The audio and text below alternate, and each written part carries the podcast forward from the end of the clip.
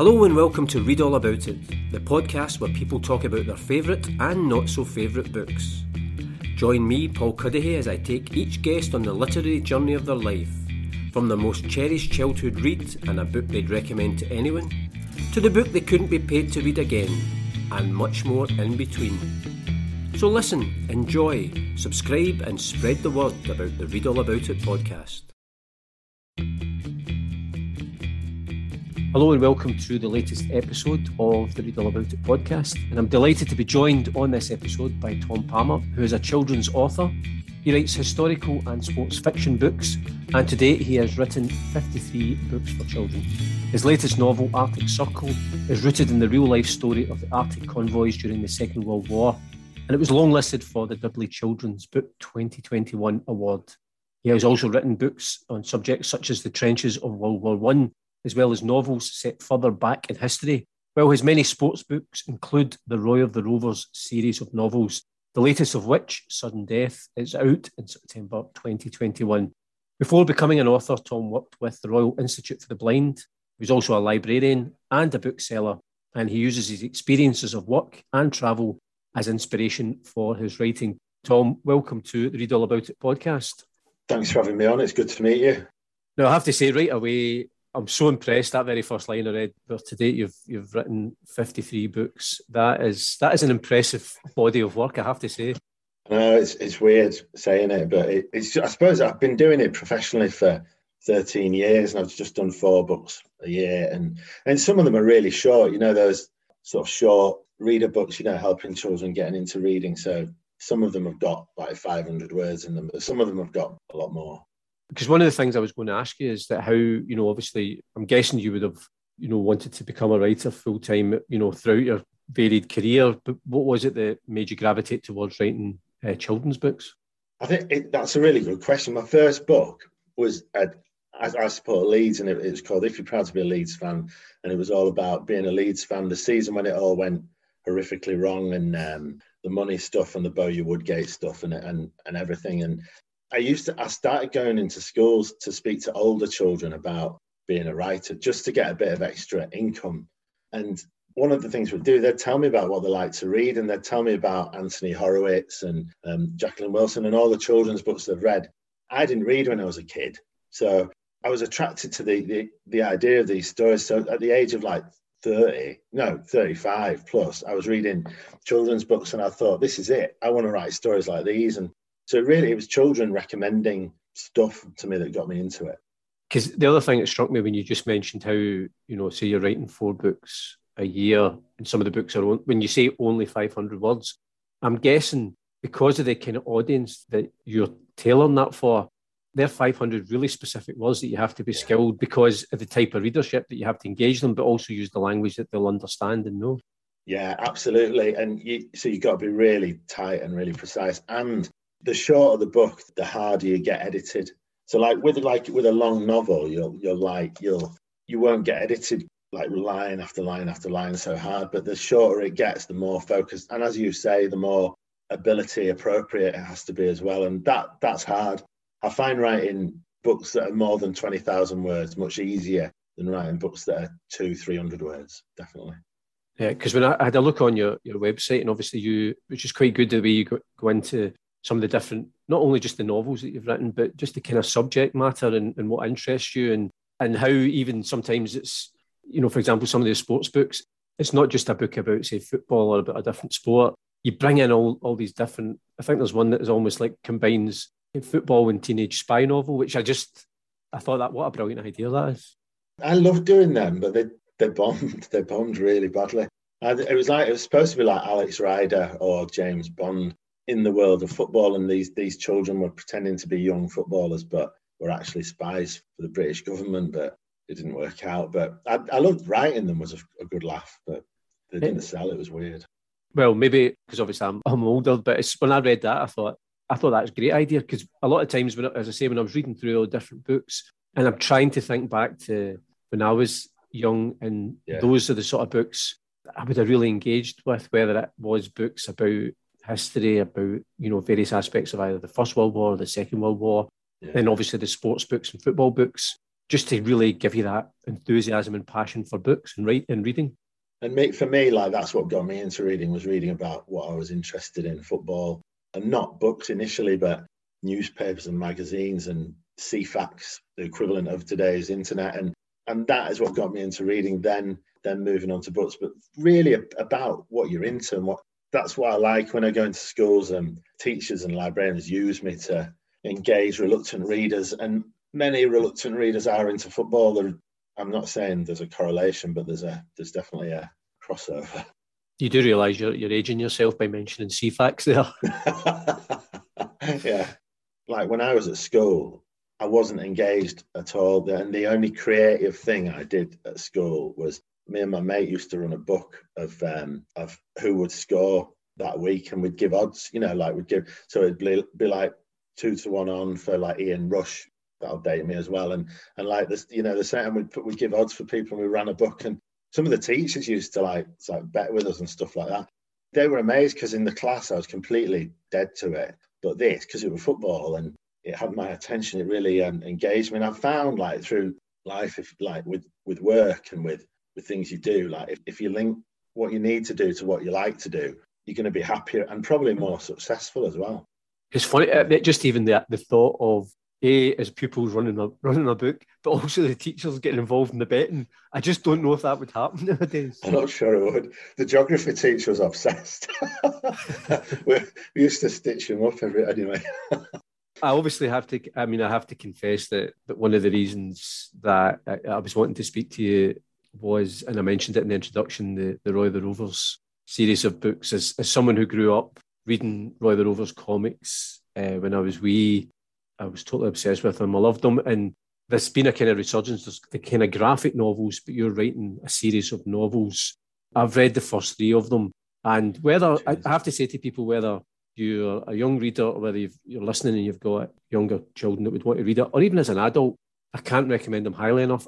They're so engaging, even just as a as an adult reader. Ah, cheers. That's brilliant. Thank you. That's ace. I love doing them. And the characters, I, I really, I, I like writing about a footballer I like it that I'm doing a footballer, but he's not just a footballer. He's it's about his dad and his mum and his sister, and it's about him. And read reading footballers' biographies and just reading between the lines about because obviously they're these big fancy sort of footballers who everyone looks at as as superstars, but they've got mums and dads, they've got problems. We've all got problems with our with our families, and so footballers, and to to tie that into it into their lives, and especially with his family in this, because we've made them his dad's really ill. His mum is doing like scratching around doing any job she can get. And um, I base some of the stories on um, on real footballers. So Raheem Sterling's written and spoken a lot about when he was a kid. His mum used to clean banks and all sorts of jobs, and um, just because there wasn't a dad around, just to get some money into to support the family. And I go to stories like that, and because you don't really need to make it up. It, it, in a lot of cases, I really I like grounding it in real real footballers.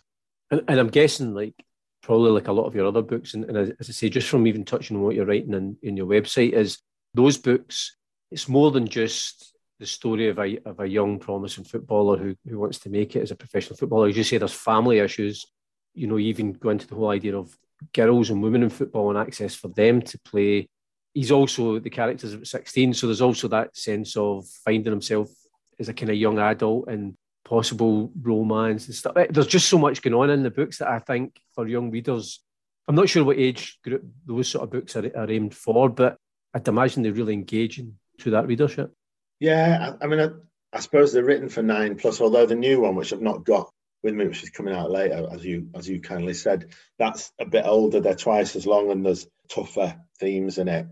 Um, so that'll be book seven, sudden death and that I really like that. I like taking them a bit older, like J.K. Rowling took the Harry Potter books older. We're doing the same with Roy, and like you say, his sister Rocky, she was just supposed to be like she was supposed to be an annoying little sister who would. And Roy, Roy had like played, score a goal, he'd win the game for his team, he'd come home to his family, and then his sister would be nicking his sausages off his plate, and it was, you know, it was supposed to like show that a footballer's more than just what you see on the pitch. And but she's grown like almost taking control of it herself and become a player. And now, like my books go Roy, Rocky, Roy, Rocky, because this was the best in its first six months. This was the best seller and best performer because I don't know because people want to read about um, female footballers as well as male footballers, which is great. Yeah, I mean, I suppose that's, a, that's an indication of the advance in terms of football in the 21st century. You know, I was asking you there what those what age group those books are targeted. In terms of every time you you go to start a new book, whether it is a, a book about sport or whether you know you tap into a lot of your historical interests. Yeah. Do you have a specific age group in mind, or do you start writing the story and, and, then that comes to you? You think, well, that's going to be aimed at this such and such an age group, or I definitely have an, an age group in mind. I, I sort of think in um, in England it's year five to year eight. So I think is that I can't remember what it is in Scotland. It's sort of like it's sort of age nine to 12, 13. and um, and that that's where I sort of target them really. And there's I suppose the reason for that is I think it's where I'm my strongest rather than writing younger ones. And I don't think I'm very good at writing teen fiction at all. I've tried and failed at that. But also, it's where it's where school visits come from. If if I write for older primary school and younger high school, I'm going to get more bookings in schools. And to be honest, the books I don't make loads of money out of them. The money actually visiting schools is better. So the only reason I'm a published author still, and I've done those 53 books, is because I visit schools and that's where I get the best income from. Um, so I do think of that when I'm writing. And like with the with the history ones, I think of what they're they studying in, you know, when they're 10, 11, 12, and I write about those those topics as well. Also, I think that that kind of age group that you're aiming at, I think that's absolutely key to because obviously when you're when you're wee and most people maybe their, their parents might read to them and then they start to maybe once they learn to read themselves at school but then it's trying to engage them on their own to read. And then once they get to like late primary school early high school there's it there is always that sense of there's other distractions. They start to change and, and have other interests. So if you can get that group engaged in reading you've kind of created readers for life hopefully. I think so yeah. Because like you say the competition when i was a kid like video games were just coming out and it was like that tennis one where beep, beep, beep, sort of one. Um, but now, I mean, the video games are so amazing now. You've got to write a really good book to to make someone want to stop doing that, haven't you? Yeah, selling selling my my profession down the river, but because I well, to be fair, I always uh, slightly nostalgic for, for example, for Subbuteo, which for me was the greatest game ever invented. But yeah. try telling that to someone who's playing FIFA 21, there'll be there is no there's no competition there. No, there's not. In terms of the podcast, obviously what I like to do is take people on the, the literary journey of their life and go back to your childhood and start there and ask you for your favourite book from childhood. You've kind of already touched on the fact of you said that you you're not a reader, and when you gave me your answer, it wasn't a, a book, but it was anything that you could read and get your hands on about Leeds United, your football team, in the local newspaper. Yeah, it was, and it, it was like the Yorkshire Evening Post, and um, there's a guy called Don Warters who used to write the match previews and match reports, transfer speculation. I'd read everything he wrote, but I'd also like I'd, I'd also read Ceefax every page on Ceefax and, and teletext. I'd read every page on it, and so I was I was seeking out reading, but I was I didn't see myself as a reader. I wasn't reading like C.S. Lewis and all that that my sister was reading, sort of three books a day, and and I saw myself as rubbish at reading, but actually I was reading what I wanted to know, and and then like the, there was Roy the Rovers, but there was other there was shoot, there was Match Weekly, and it sort of grew from there. And eventually Don Warters, the guy who wrote the Leeds United stuff in the paper, he wrote a book, History of the Club. That was the first book I finished that I actually wanted to. Because I think it's that kind of goes for me when you're saying that, almost goes to the heart of what you're doing now. Is that a you're writing either the books you want to read or the books you wanted to read, but you, that, the audience you're aiming for hopefully that's what they want to be reading as well. I hope so. Yeah, and I do. I do. I go into schools a lot, and I ask them what they like and what they want, and I read what they like, and I try and learn because I think one of one of my issues is all the time I've been an author, I've had a child living in the house with me, but she's 18 in a couple of months, so I'm you know, and and being in touch with children, I've got to carry on doing that, or I'll just I'll go I'll, I'll go off very quickly. So I do I do like to find out what they like to read and what they like about my books and what they don't like as well. I'm guessing that they are a very honest and forthright audience. Yeah, it's ace. In fact, I, do, I test the books out. Uh, so I'll, if I write a book about a specific thing, I'll send it to a school that's like the book I'm writing now is set in Holland, and there's a school in an English speaking school in Holland that are going to read it and check it out, check it out for me, and they'll tell me what I've got wrong, and like you say, they'll be really blunt, and that's great. I mean, that's priceless market yeah. research, for want of a better phrase. Yeah, and you can you can iron out all the the boring bits, or the bits that just don't make sense, or the character you don't believe their motivation, and the kids will just say, "I don't know why he did that. It doesn't make sense," and you're thinking, "Oh man, got to sort it out." That's a brilliant idea. The other thing yeah. that, that struck me, and again from talking to some people on this podcast, of we've spoke often about. So some people, for example, I, I prefer the physical book, the hard copy. Yeah. Other people will read Kindle. Other people are, are now listening to audiobooks.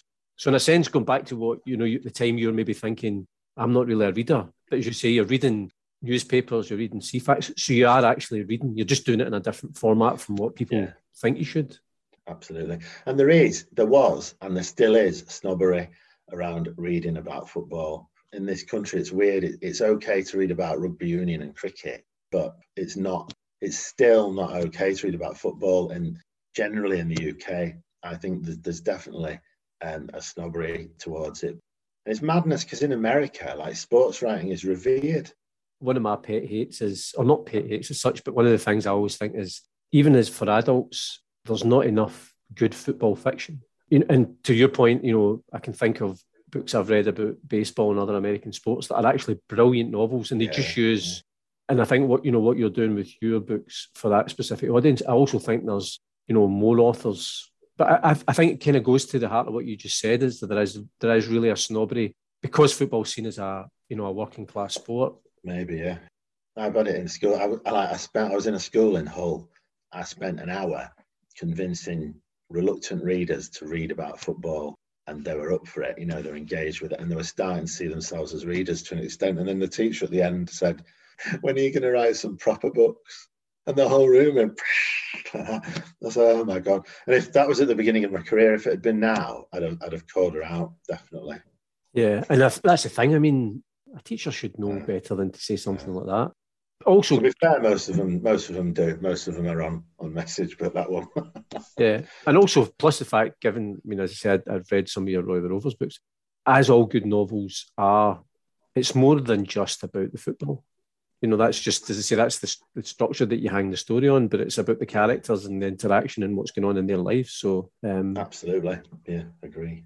You mentioned there that you'd so you the first book you actually read was the history of Leeds United. Did that then get you into more reading, or was that something that just evolved over a period of time? Yeah, I started looking out for more football stuff, and I found books like about biographies. I remember I read Jimmy Greaves' autobiography. This one's on me, which wasn't about football. It was about his alcoholism. And I was about 17 and it, and I just started drinking, you know, right that, at that, at that time I was just getting into drinking. And um, I read this book about alcoholism and I found it really helpful because of how he was, you know, he was really, you know, stuffed for a while, Jimmy Greaves with his drinking. And, and then I read a book called Football Against the Enemy by Simon Kuper, yeah. which is an amazing book. I think you know that, that um, it's about animosities in football and countries that have been at war with each other. So, like Holland, Germany, what happens when they play football? There's a chapter about Celtic Rangers, isn't there, in it? And then that made me read history books and travel books, and you spread out. I still read football, but I read more broadly because there's so much to read about. Like you said, like linking football to to other things. Because funny that that book, Football Against the Enemy, which is an absolutely brilliant book. Yeah. Only for, for me, the one chapter that jars is the Celtic Rangers chapter because I think because I've got my own views yeah. and perceptions of that rivalry has been part of it. So obviously yeah. it's an interesting perspective when somebody from the outside comes in. You're never quite you're never quite convinced by it. No, but I just I remember reading I remember particularly the Germany Holland one and how what it was like because the Dutch was treated awfully as loads of people we know that by the Germans just really badly. They were starved and it was horrendous and um, they're right on the border with them. And when you know playing football, a lot of things came out. Because I think the is the cover for that book not is it Rijkaard spitting on, or is it Rudi Völler spitting on Rijkaard? Yeah, you're right. Yeah, that's it. Yeah. Uh, I think it was Rijkaard that, that, that did the spitting, wasn't it? I think I think I think so. Yeah, but that's part part of the chapter. But Simon Kuper's part Dutch, isn't he? And um, I think that was a personal one for him. in terms of then taking you on from your childhood, then on to the kind of teenage formative years, and interestingly, given, you know, from, as you said, growing up reading more newspapers and anything to do with football, the book you've chosen in terms of the, this category, it's a, a weighty tome, uh, which is Dostoevsky's Crime and Punishment. How did you come to that book and what age were you when you read it?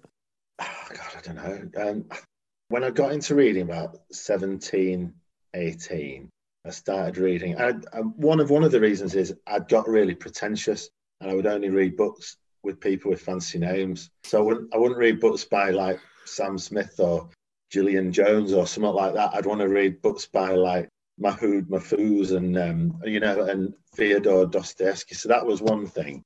But my dad, when, when I was 21, died.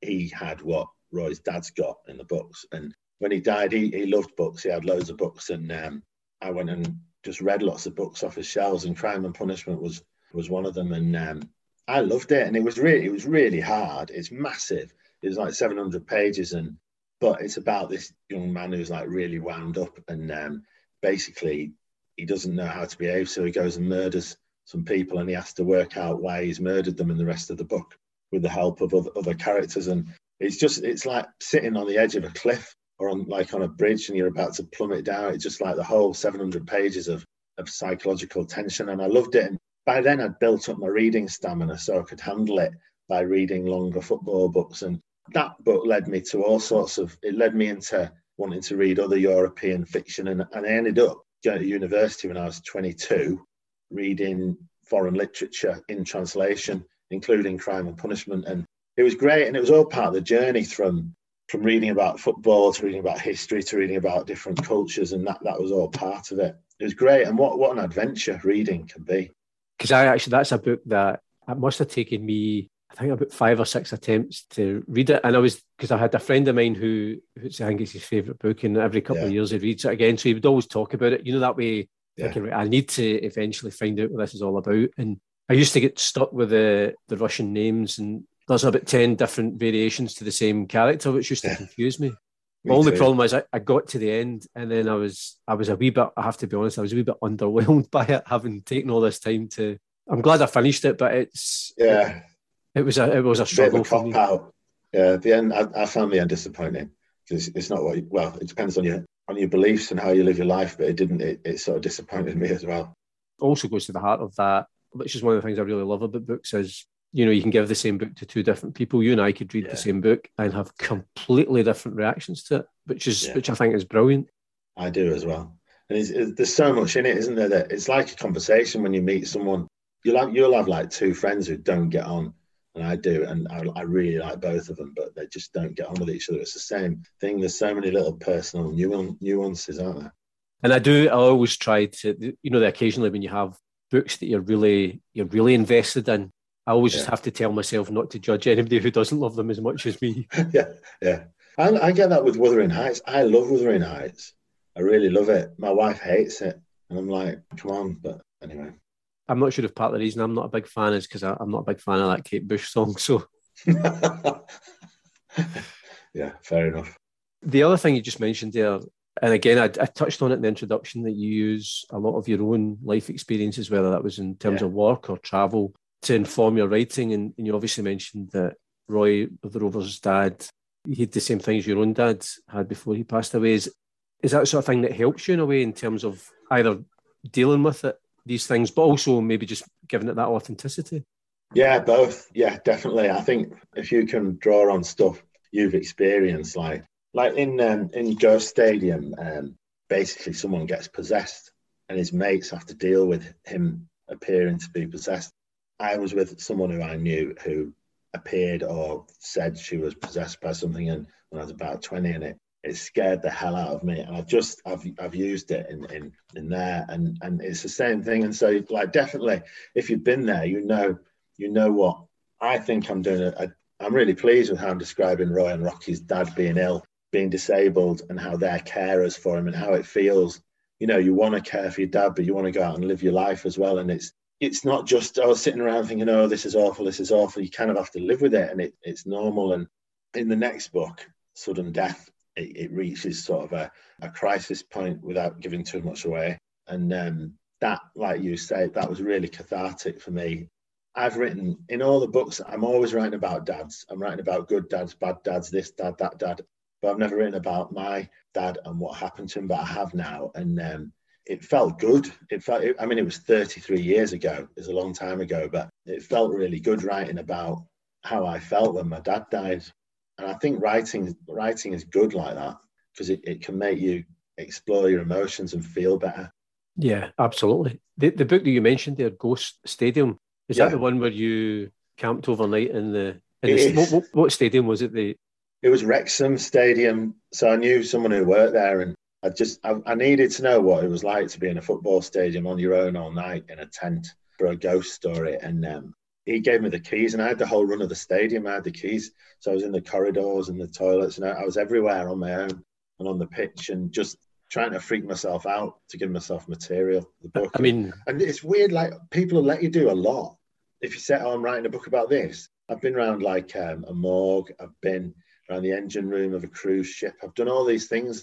If you just say like, oh, "I'm writing a book about it," oh, come this way, please. Uh, it's it's great. There are people listening to this with no intention of writing a book are going to use that line. Do it, do it. You can go anywhere. Because because I was thinking that would be. I mean, I've been in like inside the, the Bills or Celtic Park late at night, but there are other people there. But I, would imagine those stadium when you're the only person there, and every every noise is amplified. It must yeah. have been a bit spooky. It was. It was a bit, but not as much as I wanted it to be. There was a seagull sat right at the back of the equivalent of the Kop, just screaming all night, and just ah, oh, it was so annoying. But anyway, good. Like I think it was good for the senses. It was like like you say, what you can hear. But when it's dark and you don't know what's going on, your senses are like like like enhanced, aren't they? And that I think that helped me describe how the characters felt. And were you t- even at that time? Were you taking notes, or were you just like speaking, yeah. you know, notes so that you'd remember it later?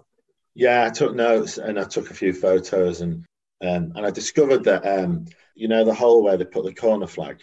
Um, yeah. That's really just the perfect size for a bottle of wine. with with cold water in it. It's a really good wine cooler. Brilliant. Well, listen, that's you might be the first person to have discovered that. Yeah. All these groundsmen that will suddenly come in one morning, there's empty bottles of wine in their corner yeah. flags. Perfect. It just goes. It just goes in really neatly.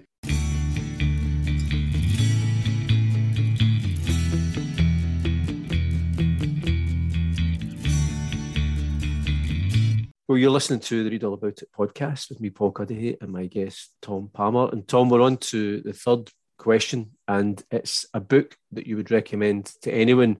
This is always a difficult category because how do you choose one book to recommend to anyone or everyone? And I know you've kind of avoided going down that road because it's it's such a difficult thing to try and pin you down to say, right, recommend a book to everyone here. Uh, yeah, I've sort of dodged it, haven't I? Um, but I suppose I wouldn't. I, like, I, like, I'll be in a class full of children, and they'll they'll say like what they've said that question to me before, and I couldn't because like like you say, like there's a book, like you have such different reactions to to a book, and I could say, I'll read this, this is great, and and people will hate it. Like I send books to my best mate, I send him books that I've read that I think are really good because I'm not that bothered about holding on to them. And sometimes he's like, why, you know, what this is rubbish. What I say to the kids is like, I'll sit, you know, what are you into? What's your hobby? What do you like? Because you, you know, you, you could Jimmy Greaves' autobiography or Crime and Punishment. They're very different. Well, actually, there's a lot of similarities thinking about it, but um, but so it's like getting the right. I think the right book for the right person because that was. I think part of the problem is when I was a kid, I was given like books about wizards and magic, and and then I was given a book about identifying butterflies, and I didn't want them, and I just felt rubbish. I felt like I was a failure because these books meant nothing to me. And oh, but this book's wonderful. Like loads of children love it, but I don't. And it's that books are used. Sometimes books make you feel rubbish, don't they? And um, because you're not interested in them, you feel like you've failed because you've not not read them. But so I'm going to dodge it. Sorry.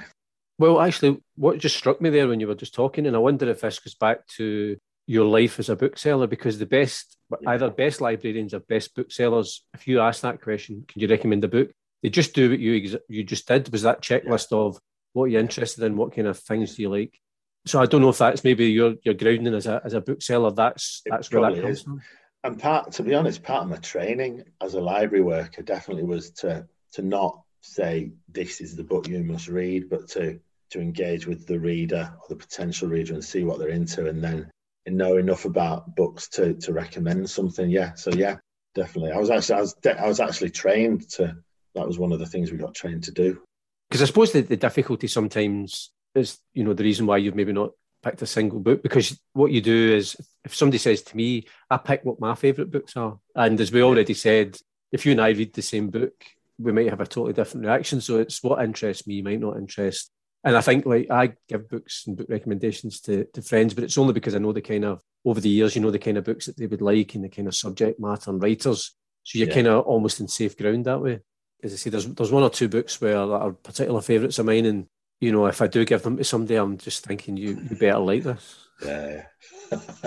Because uh, I wonder if, as a as a writer, is it a question either obviously when you go into schools, kids are asking you that, but do friends or family or whatever, is it sort of things that they're they're asking you as well, even now? No, that it's weird. It just doesn't come up. It's just not a thing in my family, and I kind of like it to be. I kind of like it. You know, like in your family, you want people to make a fuss for you, but it just, it just doesn't happen. Maybe, maybe that's just keep, that keeps you grounded. Yeah, that's what I definitely think. I I think I'm really lucky, particularly my wife and daughter who I share this house with. That they'll like definitely keep me grounded, and I really, really want to be grounded. I want to be, I want to be a grounded person because I've met authors who aren't. When I was a bookseller and when I worked in library, I've met authors who thought there was something special, that they were better because they wrote a book. That's the last thing I'd want to be. So yeah. I'm, I'm, lucky I've got my wife definitely is, is really good at um, keeping it keeping a lid on on me. yeah, in terms of your, because this is always a question that I'm always curious about as a parent myself, and I, I you know, and I apologise to everybody listening to this because I've told this story before about my kids. So my oldest daughter reads sometimes, my other daughter reads voraciously, and my son, who's the youngest, doesn't really read at all, and books aren't for him.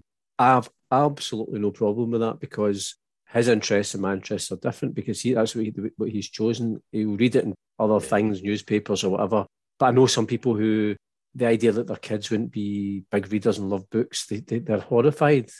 My interests are my interests and his are his. Yeah, my daughter read voraciously till she was about 12. And since then, she's barely read at all. And and she she might come back to it, she might not, but I'm not going to put pressure on because it don't feel good, does it, when you've got pressure on you? And I think, and I think we talk and we watch we watch films and stuff like that. It's it's a very similar process, and um, it's about ideas and empathy and yeah, I'm, I'm not bothered either. I'm glad my mum didn't with me either. She didn't, she encouraged me to read the football newspapers. She didn't say, why aren't you reading The Lion, the Witch and the Wardrobe? You know, here, why don't you read, why don't you read like the latest match report on Leeds? That'll depress you. Because I think the thing as well is that you have to, because I think when we all go through those teenage years, whether it's books or, or music or whatever, that's how you you forge your own identity because you start yeah. to develop tastes that, that, sometimes split away from what your yeah. parents might have liked or wanted to encourage you to do. But that's part of growing up. Definitely. And yeah, and with, with my daughter, music's the thing, definitely. Playing it and, and listening to it and it's fascinating. I think music's amazing now for that generation because with Spotify and that, she's listening to stuff from the 50s, 60s, 70s, 80s, 90s now, and it's it's great. It's really rich. And um, I'm getting a lot from her and her music taste now. It's good. Because somebody told me, and it was a brilliant thing they said about music is they, they were saying for them it's the closest thing you can get to time travel because you can listen to particularly music that you go back to see when you were a teenager. Yeah, you listen yeah. to a piece of music, suddenly you're 16 again, which is amazing. It is, isn't it? But you're right. Yeah, it's true. Now, in terms of the usually it's the, the other side of the coin from either books that you would recommend to people that you like, then it's going to a book that I couldn't pay you to read again. And you have given me a choice for this one. And the book that you've given me is a book called The Prophet by Khalil Gibran. And what is it about this book that I couldn't pay you to read again? Right. So, I, I mean, I'm, if people love it, it's great. But like with music, like what exactly what you've just been saying about music, it's the same with me in that book. Right. I'm, I'm keep talking about death. Sorry, but it's part of life, isn't it? So the night my mother died, my sister came into my room and insisted on reading reading the whole of that book to me. It's like a poem about spirituality and you know and all that sort of thing. And it was like it was like um, I hated every word of it, and I wanted her to go away because I wanted to think about my mum being dead and not have my sister read this thing to me. The even funnier thing was like um, when she got married, she asked me to do a reading. Guess what she chose? so this was like this was like a good five six years after my mum died, and she made me read that in front of everybody. so no, I'm not. I'm not reading that ever. So what, what age would you have been, you know, when your mum passed away when your sister read that? Um, 24. Yeah. So she died about three or four years after my dad. So I take it, I'm, I'm guessing your sister was doing that almost for herself, and you just had, you were the audience that had to listen to it, I suppose. Yeah, I don't know. I don't know. She, she yeah. Um, I should be careful. Yeah, yeah, she was. Have you, ever, have you ever told her how much you dislike that book? No. Let's hope she didn't listen to this. That's often quite a difficult question for people because yeah. sometimes it depends what kind of reader you are. Because a lot of people, if you're not enjoying a book, you put it away. So you, you never get that kind of really negative reaction a lot of times. And then other people don't, you don't really want to, and especially writers don't often like to denigrate another writer's work. Yeah, that's true. Yeah. No, no, I, I did get to the end of that. yeah, it's funny. Maybe I should tell her.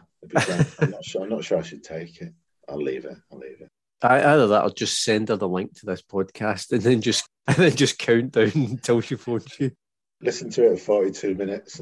I mean, in terms of your, you obviously have mentioned already, you're prolific in terms of your writing. Do you read a lot at the same time as well? Yeah, and I read a lot for each book I'm writing. I read like voraciously around that subject. So biographies and like histories and background stuff. So like recently, like James Milner's autobiography, Eni Aluko's autobiography, and reading books like that. And um, but I'll read other stuff as well. Like I've been reading that mate who I send books to. He sends books to me, and um, I read stuff he sends me. He's got, he, he nails it every time. He's really he sends me really good books, and I let you learn all the time. Like I'm I've just I don't know why I've never read it before. I've just been reading um, Fahrenheit 451 by um, is it Ray Bradbury? I think it yeah. is, isn't it? Um, which is a book about this book burner, basically, whose job it is to burn books in this. I'm not quite sure what future society. And the, the way he's written it is weird. He's doing something, and I don't know. It's making me feel really uneasy and a bit stressed. And I don't, I can't work out what he's doing with his sentences or his juxtapositions and all that. I'm going to read it, and I might read it again just to work it out because you want to learn all the time, don't you? You you want to try and become a better better writer, and the best way to become a better writer is to read, isn't it? Because actually, there's a there's a kind of I think it must have been a classic 1960s adaptation of that book, but more recently, I, I'm not sure if it was HBO did a two or three part series, which was absolutely brilliant. Ah, I watched that after I read it. Strange book. Yeah, but I love yeah. it. I love I love being surprised and just like stunned by a book because I think the more you read, the less you are suddenly struck by a book, maybe because you you've been attracted to the ones that are likely to shock you and that. But it's brilliant when you find one, and I go I go out of my way to try and find books that are not what I'm used to reading because every writer's so different, aren't they? And, and you can learn. It's not just about learning how to be a better writer. You can. I love that book sat on my bedside table, and I'm going to give the dog a walk after this interview, and then I'm going to go and read it, and I can't wait because it, it's an exciting experience when you're reading a book that you're enjoying. In terms of your, how you read, obviously, if you're, you're, it's a book you're enjoying, you can't wait to get back to it. Do you finish every book you start, or if you're, you're not enjoying it, you put it down and go and read something? I put it down, and I like if I'm not enjoying it, um, I'll put it down unless I've got unless I really need to read it for work, or unless. So you, you can read books. I read books, and if they're really not good, and I can't work out why I'll keep reading them. I've just read recently a book, a football story, and it's not very good and it's it's deeply flawed and it's unbelievable. The context of the football world in it is unbelievable. And the use of metaphors is distracting, not enhancing. And it's I read it all because I wanted to work out why. And I noticed some of the mistakes the author was making are some of the things that I do. And I was thinking, I'm not going to do that again because this is making me feel like what's that what's that all about and so I will usually I ditch a book but again like I'll sometimes I'll keep reading it just to learn mistakes that I didn't realize I could be making as well because it kind of goes to the heart of at the very the basic of what any writer, the two bits of advice any writer's given is you need to write and you need to read. Yeah. Kind of takes us on to the last question in the podcast, which is either the last book you read or the book you're currently reading. And it's the, the diary of a young girl, Anne Frank's diary, which I believe you're that's part of, of research for, for a project that you're, you're working on. Yes, yes, I'm work I'm working on a book at the moment that I'm not allowed. My publisher won't let me talk about it. Um, it, but it's it's about a girl in Holland, basically during the Second World War. And so I thought, right, I'll read Anne Frank. She had some similar but mostly different experiences to the character in, in my book. So I read it just to get a flavour of what a girl that age, what her mentality would be like, what she would be into during the German occupation of, of Holland in the Second World War. And it absolutely astonished me. She was like 13, 14, 15, and her her understanding of like people, of like the, of human beings and why they do something, and her, her dark, like really dark sense of humor, and she like they're trapped in this, as everybody knows, they're trapped in this annex, like hidden away from the Nazis. And there's times when some of the characters, the people she's in there with, she hates them and then she really loves them. And the way she characterizes people, I've not, I can't think of any author I've ever read who's so effective at characterizing people, making you really feel like you know the character. And this is a child who was writing it, a child who was being, you know, hidden away from from the world.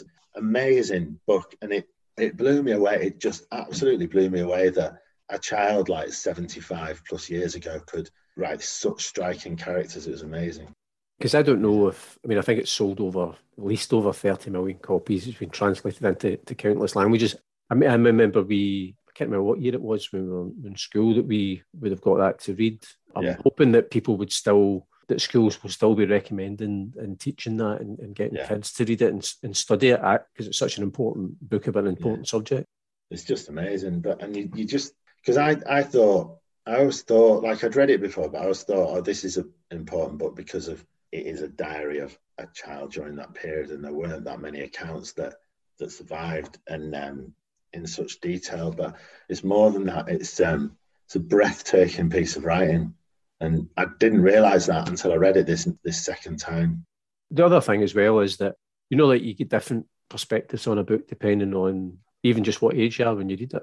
Yeah, mate. Yeah, that's a good point because I'm looking at it not from a 20 something year old's point of view, but 50 something year old's point of view. Yeah. Yeah. That's true. Yeah, good point. If you wait long enough in the, the podcast, I eventually managed to find one good point in the whole podcast. so I'm chuffed. Um, again, going back to, you know, you'd mentioned earlier on, have you got simultaneous projects on the go at the, the same time and are just constantly writing on, on, various subjects? Yeah. So I've got, I've, I've finished that one about the Dutch girl and um, that's with my editor now and she's reading it um, she's supposed to be getting back to me later this week, and I'm planning the next Roy the Rovers book, which is from Rocky's point of view, and then I'll, I sort of leapfrog them. So you've got like the planning, researching stage, and the first draft, and then the later drafts, and I I try and leave gaps in between them if my publishers let me, just because then you're coming back to it fresh. Because once you've been doing something for a few weeks, it's like with anything, isn't it? You if you come away from it and go back to it, you you can do it better if you've had a break from it.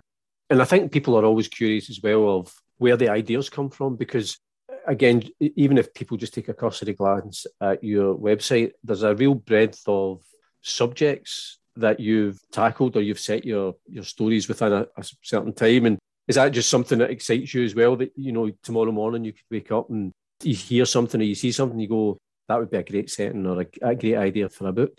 I do definitely, and I probably have like I probably have one a week one idea a week and I think oh, this is it this is the one that's going to get a film deal and like I'm going to be I'm going to win the, the whatever book prize but like like usually either after a week I just think oh, no that's not a good idea or or I'll run them by my wife sometimes and and even before she responds you sort of think oh hang on this isn't such a good idea after all. But the history books I won't take on a, a subject unless she's really into it as well. I can gauge that like that her and, and my mate they're really into it, then it's a winner because they're really honest with me and they've guided me like the last few I've done of the history books of I mean they're not bestsellers or anything, but they've sold better than my other books have and they've been better received. And that's I think that's down to me testing my ideas out first. So would your wife be your first reader then as well? Yeah, or, or my mate, depending who. I, I send it to them both at the same time, and depending which one can be bothered to, to do it first. Because I always think that's an interesting, from their perspective, I don't know if that yeah. puts pressure on them because it, because you're giving it to them because you want them to be honest and give you that feedback. Yeah. Because because if they just tell you how brilliant everything is, that's not how you, how you learn. But at the same time, from their point of view, you're thinking, oh, I really hope I'll enjoy this. Yeah.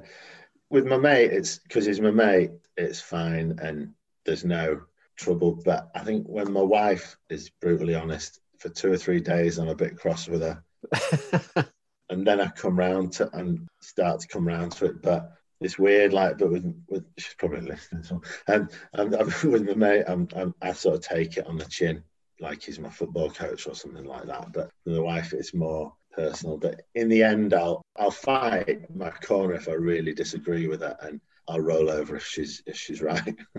but also, kind of what you were just saying, that maybe you've what you've done is you've not stumbled upon, but that idea that if, if you think the books are getting better and, and doing better as a result of mm. you've got this good sounding board even before you start yeah. to send it to editors, etc., and yeah. other readers that the two people who are honest because just simply because they want you to write the best book that you can. And also, like if, if I send stuff to an editor untested, I'm less likely to get book deals because she'll she'll get sick of me sending her half baked ideas but because I rigorously test it out with my wife and my mate and others, other people, sometimes it, it means that they're getting relatively good material. So there's it's less desperate for them as an editor thinking, how am I going to bang this into shape? So yeah, so I think it's really good having that. So, and I would say anyone writing a book, like before you send it to an editor, get people who, who will be honest with you to, to help you make it as good as you can because an editor's looking for a reason to say no because that's their job. And so you've got to make it really good to present it to them first. And do you ever think back, given the fact you've now to date written 53 books, there's, they said the New Roy the Rovers book is coming out, you've got other books. Think back to, to that wee guy who didn't really read books but just read newspapers about Leeds United and probably never thought at that time that one day I'm going to be writing all these books that people are going to be reading. Yeah, it's weird. But I, I see the journey. I see the journey and I see how it's possible because I, I, was in a school today, with, and some of the kids like said they didn't like reading or they were they struggled with reading and and it, it was like like it's just what you're interested in. It, it can take you on a journey if you if you let it and and and also like that whole thing like saying I'm not a reader, I hate reading and defining because outside forces are persuading you that you are not a reader and actually I was I was reading everything on Ceefax, everything in the Yorkshire Evening Post, everything in the Leeds United match programme that I wanted to read. Everything that was for me, I would read voraciously, but I never said to myself, I love reading. I said, I hate reading. And it's, it's down to the people around you and how they encourage you as well, I think. And that is why when I go into schools, I'm like, like, what are you into? What, what do you want to read? What are you interested in? There's always something. There might be other barriers like dyslexia and reading stamina and other issues. But there's ways there's ways around it in in 99.9% of the cases.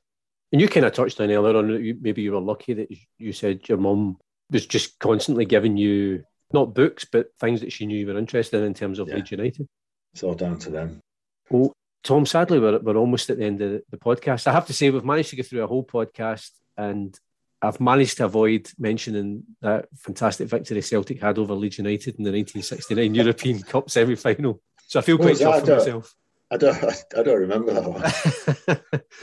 but I have to say, um, I've loved chatting to you about the books. You too, I, yeah, me too. Yeah. I said right at the start, I mean, as somebody who grew up reading the Royal Rovers comics, when I stumbled upon the fact that you were writing these books, and as I say, I've read the first three, I, I genuinely can't recommend them highly enough. Whether you're a child, the parent of the children, or somebody like me who just wants that wee bit of nostalgia, but they're more than just nostalgia. They're, I think they're really brilliant stories with really dead interesting Thank characters, you. and and uh, I uh, I wish you every success with that and and all your Thank other you books as well. Much. That's much appreciated. Thanks for listening to the Read All About It podcast, and I'd love to hear what you thought about it. You can get in touch via Twitter at ReadAllAbout20, on Instagram at ReadAllAboutIt podcast, or you can send an email to readallaboutit at paulcuddihy.com. If you've enjoyed the podcast, subscribe, leave a review, and spread the word. If you haven't enjoyed it, say nothing to anybody. But I do hope you can join me, Paul Cuddihy, next time on the Read All About It podcast. And in the meantime, keep reading.